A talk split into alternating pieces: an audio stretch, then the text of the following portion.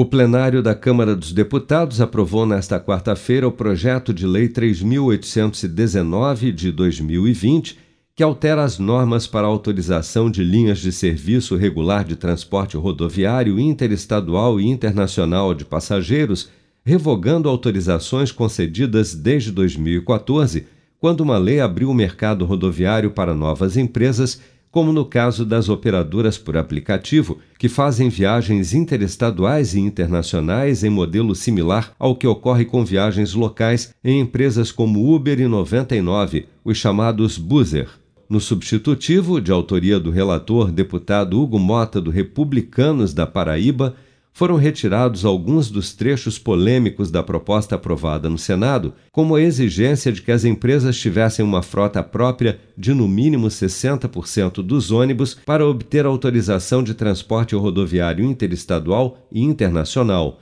e também a cláusula que proibia a intermediação na venda de passagens.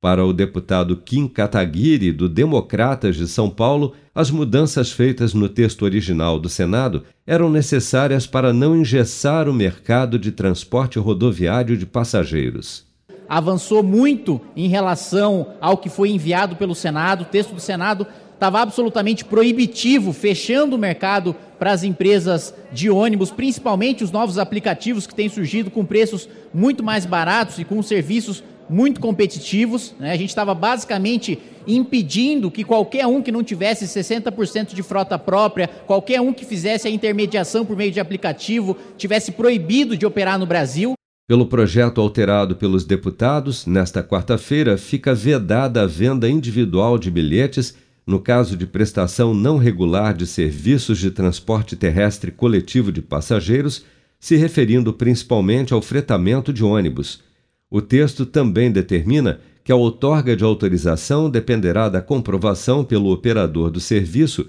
de requisitos relacionados à acessibilidade, segurança e capacidade técnica, operacional e econômica da empresa, a serem considerados de forma proporcional à especificação do serviço, conforme regulamentação do governo federal, obrigando ainda que a empresa tenha um capital social de no mínimo 2 milhões de reais para poder operar.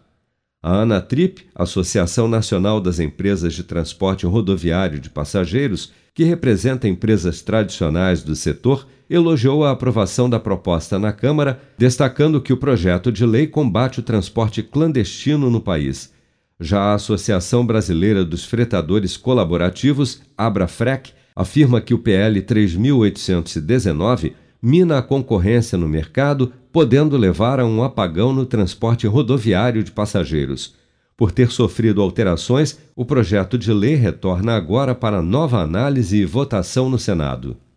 Com produção de Bárbara Couto, de Brasília, Flávio Carpes.